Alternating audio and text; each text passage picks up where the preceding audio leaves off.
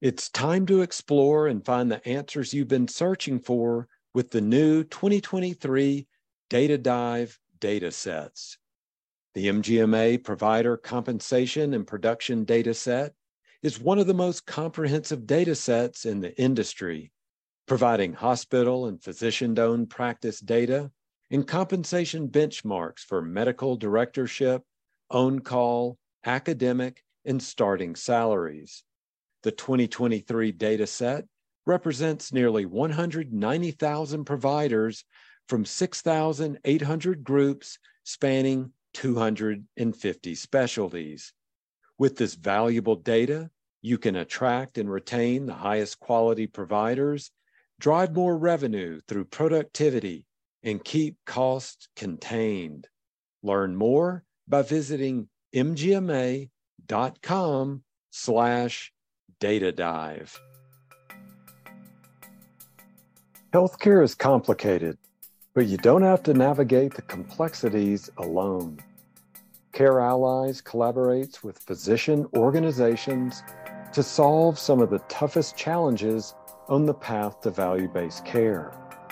As your organization works to effectively manage your more vulnerable patient populations, enhance outcomes, and improve data analytics, Care Allies brings the people, technology, and processes to support you so you can focus on practicing medicine. Visit careallies.com to see how they can help to radically simplify value based care. Well, hi, everyone. I'm Daniel Williams, Senior Editor of MGMA and host of the MGMA Podcast Network. Today, we welcome Patricia MacTaggart to the show. Patricia has earned her MBA, her MMA, and is also a certified associate in healthcare information management systems. Patricia is currently program director, teaching instructor at George Washington University, and she's here today to talk about an innovative, comprehensive care model that was implemented at Pittsburgh VA Oncology. Patricia, welcome to the show. Thank you for having me today, Daniel. All right. Well, before we get going, first give us an idea what is your role at George Washington? What's your focus there? Well, as you said, I'm the program director and teaching instructor at George Washington University in Washington, D.C., where I play basically three specific roles. I'm the director of the MPH, which is a Masters of Public Health online master's program in health informatics, where we have a concentration and the Masters of Health Administration residential program, Health Informatics and Decision Making Concentration. I also teach health informatics in the Masters of Health Administration online health administration masters. What that tells you is that George Washington University has figured out what you and everyone else has figured out. It is not something separate. It is now core competency that you need to have, whether you're an administrator, policy leader, public health innovator, to be effective and efficiently in the operation of the health ecosystem that must focus on, um, and this is my new tagline, not only the right care to the right patient by the right provider at the right time, they must also do it using the right modality. Tell us what that means and the right modality. What is the right modality? I think we should not use probably the word right and say appropriate Okay. Our ecosystem has moved to the optimization of virtual or digital health modalities as part of our effort to enhance coordination of care, improve business processes, uh, produce both on the administrative side and the clinical side efficiencies and effectiveness. Um, the reason I use modalities is this is no longer about I do it face to face or I do it um, virtual. This is about what parts of what you do can be done effectively and efficiently from the patient's perspective, as well as the provider's, more effectively virtually or digitally, uh, and what things need to be really in person. And as we know, COVID changed our ways of thinking about this very dramatically. But now we have to figure out what is the appropriate use. And that's really what the discussions are about. Okay. That's great. Well, thank you for sharing that information with us. Now, I wanted to go over something that's upcoming you have a presentation that's going to uh, be shown at MGMA's Summit digital event Just give us a high level overview of that session. What can a, an attendee expect to learn there? Well, the presentation is a VA oncology case example of the efficient and effective workflows that utilize technology, both e consults and telehealth, to provide lessons learned, applicable knowledge regarding patient centric innovation optimization, burden reduction on the provider and the patient side, and a return on investment that can be used not only for oncology, but for other complex care cases. Okay. That's a lot to think about. So uh, let's talk about that. I, w- I want you to take a deep dive then, give us an overview of this Pittsburgh Oncology Comprehensive Care Model. What made it a success? What did you learn about care models from this particular case study? Well, I think the Pittsburgh VA Oncology Comprehensive Care Model case study focuses on the patient healthcare delivery life cycle. And I think that's what makes it different. Access is critical and basically the first step to desired outcomes. So the model starts with a patient identified by their primary care as potentially having a risk for cancer. Once you hear that, you don't hear anything more. And that includes the addition that they added of a nurse navigator. Now, some places make them nurses, others don't, but Pittsburgh found the value from a clinical perspective, just like in the ER, where we do triage to have that clinical expertise.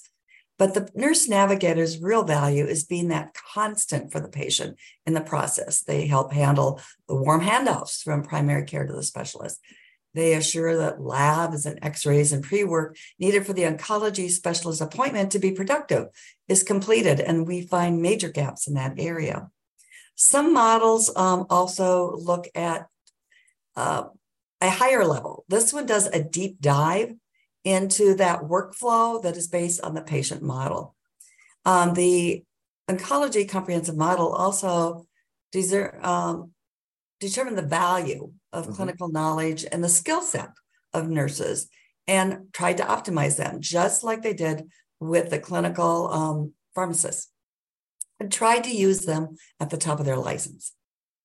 Mm-hmm. Now, once the oncologist makes a determination of some type of cancer, the patient pathway needs to seek to provide timely access and accountability that leads him to one or two different treatment centers called clinics, as they're referred to in the VA. Since about 50% of the VA cancer patients in Pittsburgh can now be treated through oral therapy, the process sends them to an oral anti cancer clinic. This is an effort by them to specialize in what the patient needs. While other veterans who are not appropriate for oral treatment center enter what is called a virtual cancer care clinic, although it includes both inpatient and virtual care delivery. Then at some point, a veteran patient either gets better or doesn't. And that pathway leads to another fork in the road, either to survivorship or palliative care both which require transitions that maintain a relationship with their oncologist, but move the patient to where the appropriate care and providers, both clinical and social health services, can be found. Again, the success is the establishment of a process that provides foundational, operational, strategic benefits, not only for the health system, but for the veteran it allows the VHA, which is the Veteran Health Administration, to validate the potential return on investment, but viewing return on investment for the veteran very differently than strictly a financial return on investment. We look at burden as on the provider as well as the patient. Uh, it also allowed us to address and identify potential opportunities to scale from operations in what was learned at Pittsburgh at one facility to the much broader Veterans Health Administration system that is nationwide. From this case study, what were some of the more interesting opportunities, as you mentioned, that that arose from this case study and this model? You know, this integrated model is really a hub and spoke model where the workflow can be streamlined and the appropriate provider at the appropriate location can provide the needed care using both virtual and in person interfaces. Pittsburgh's medical center is the hub. They have at Altoona and Erie what I call spokes. They are the rural health clinics. for those veterans needing oral anti cancer therapy. It allows them to minimize travel when they don't have to go in because they're getting oral therapy. Uh, it also expedites the time from treatment plan to first medication. Both of those things improve the veteran's quality of life at a time where they're not well. Uh, the virtual cancer care clinics also reduce the financial and the travel burden on the veterans.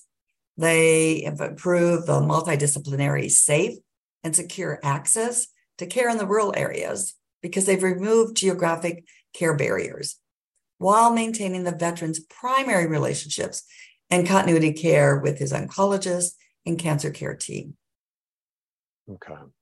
Um, you talked about the success side of it. So, what are the challenges then? What did y'all find uh, that was challenging or things you needed to rethink as you moved along um, in implementing and, and playing out a, a model like this? And one of the things I was on the team, which is basically looked at it, because having again a set of eyes that's not doing it is mm-hmm. critically important um, to objectively look at measurements, but identification and really doing a detailed deep dive into what people were actually doing and not doing. Um, it allowed us to understand the gaps and the barriers in the process at a very detailed level, not only talking to the clinicians, but to the scheduling staff, to the administrative staff, because that's where things sometimes fall apart and don't get identified. It allowed us to identify what needed to be added, um, like the nurse navigators, the survivorship clinic, the organized palliative care teams. It also allowed a rethinking of who's the appropriate provider so providers could work at the top of their license. Um, again, thinking virtual or digital as well as in person, what was the appropriate place to provide that care, that very specific element of the care? And then how do we optimize technology and workflows to enhance not only the workflow, but the clinical outcomes and to support the care team, as well as reduce redundancies and tests. And um, I think this one was really highlighted to us because we are very veteran centric. Mm-hmm. How do we reduce not only provider burden, but veteran burden? How did you go about that then? What was kind of the process of reducing that veteran burden then? Well, we validated um, one of the critical pieces is veterans experience. Okay. Um, and veteran satisfaction, but also veteran burden comes into a couple places. Time is a huge element. Mm-hmm. Um, and veterans travel is time. We took a look at the coming into the, the main medical center. Now, some of the veterans were doing two hours of travel one mm-hmm. way at a time they were a cancer patient. And after treatment, going back for two hours. Some were taking buses, so their schedules were built around the schedules. Um, many of them felt the rural clinic was their home medical center. So there was also a comfort to being in your home medical center. And so I think from a burden, that burden of travel is a huge burden, but mm-hmm. also that comfort level, which also gets into basically a financial burden for them. Right. Because there's a cost. Even though we reimburse the veteran for travel, that's not true in the private market. Um, it's a scheduling thing, it, it's a, a dependency that has a financial impact on the veteran. And I think those were three major areas that we saw.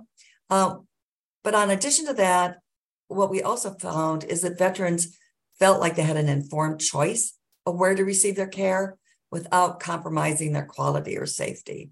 Um, it allowed them to um, preserve their personalized, appropriate face to face time uh, with their oncologist, but then also being able to maximize telehealth to continue with those interfaces as appropriate. And it supported their total health, um, which made them feel like they were part of a whole team. They didn't get like dropped off when they were done treatment. Mm-hmm. They were managed through a process that integrated the palliative care and the survivorship, who also, particularly the palliative care, were participating in the discussions and the huddles and the care planning all along. So they weren't like this totally new entity. I think one of the most striking things was us uh, was the uh, decrease in chemotherapy within 14 days of death, and decrease ICU admissions and ER visits when 30 days of death. That's real valid data. Um, mm-hmm. But I think for me, one of the most striking things that I kind of knew but didn't really think about is the survivorship clinic helped veterans with the long term side effects of treatment and connected them and their caregivers to support groups. Again, you've got enough on your plate. This allowed them in a very complex way to have help in getting the right care at the right time and helping them think it through. Um, the value, though, of this whole perspective is it's a value based care model that we've all talked about, but it's applicable not only to oncology, but to basically any patient with complex healthcare delivery needs. Mm-hmm. Okay. Um, what about once the model was in place? What were those KPIs that you were most interested in that really helped you get a better read on whether uh, this model was working or where where it needed some adjustments along the way? What are those kpis for you? Well the easy one is was there increased veteran satisfaction? And this is really important. Reduced anxiety due to the diagnosis and treatment.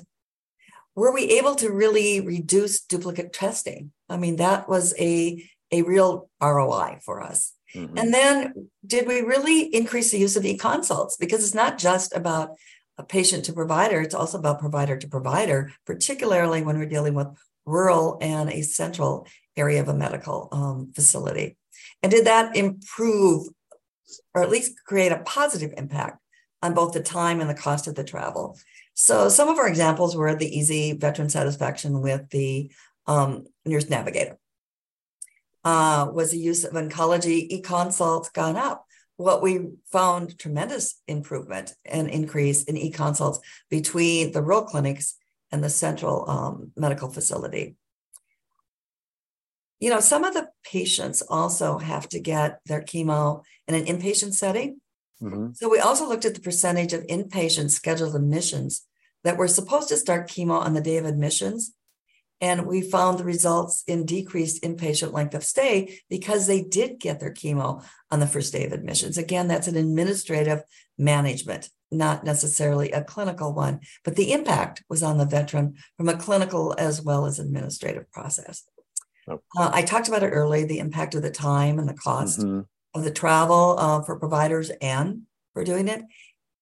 And I think the most important thing is we increase the oncology encounters at the rural spokes for a final thought, then, uh, for any of our listeners who are looking at making adjustments to their care models, who want more of a model that mirrors the one you're talking about, what are some first steps they can take to make this a reality? Well, yeah, everybody starts at a different place. So you really just need to do a deep dive and look at what you have that is already working. Mm-hmm. What elements of the model already exist or a version of it exists that you can just adjust. You may decide to have a navigator that's not a nurse, for example. And again, how do you validate the benefits of the elements you have and look at those gaps and opportunities to take the other elements that you don't have? So you realize administrative and clinical efficiencies and more effective outcome. Um, is there a potential value to your organization for adding those additional elements that might be missing? Um, you don't need to take the model as it is. It's a model that can be operationalized according to your organizational priorities and needs. But the benefit of this is the process. Pittsburgh undertook a process with its veterans, its clinical and administrative staff to determine the appropriate veteran pathway for oncology and provider workflow. And finally, I'd say just don't think of it as an oncology model. We can't support multiple models in a clinic. Oncology was just a, uh, kind of a use case. Mm-hmm. Um, I think the other thing I would remember is there are probably two givens. Uh, we have taught patient centered care, and now we have to figure out a way to efficiently provide joint decision making during the patient pathway. And virtual digital health is here. So, how do we optimize it? I, I go back to my earlier statements right care, right patient, right provider, right location, right modality. All right. Uh, That's going to do it for this episode of MGMA's Insights Podcast. Thanks again to Patricia MacTaggart, Program Director, Teaching Instructor at George Washington University. Patricia will be speaking on this topic of innovative comprehensive care models. That's going to be at MGMA's Summit Digital event. And thanks again for listening and for being a part of the MGMA Podcast Network.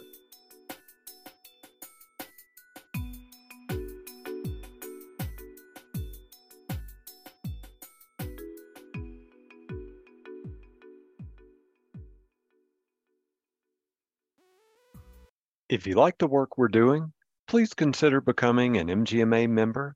Learn more at mgma.com slash membership.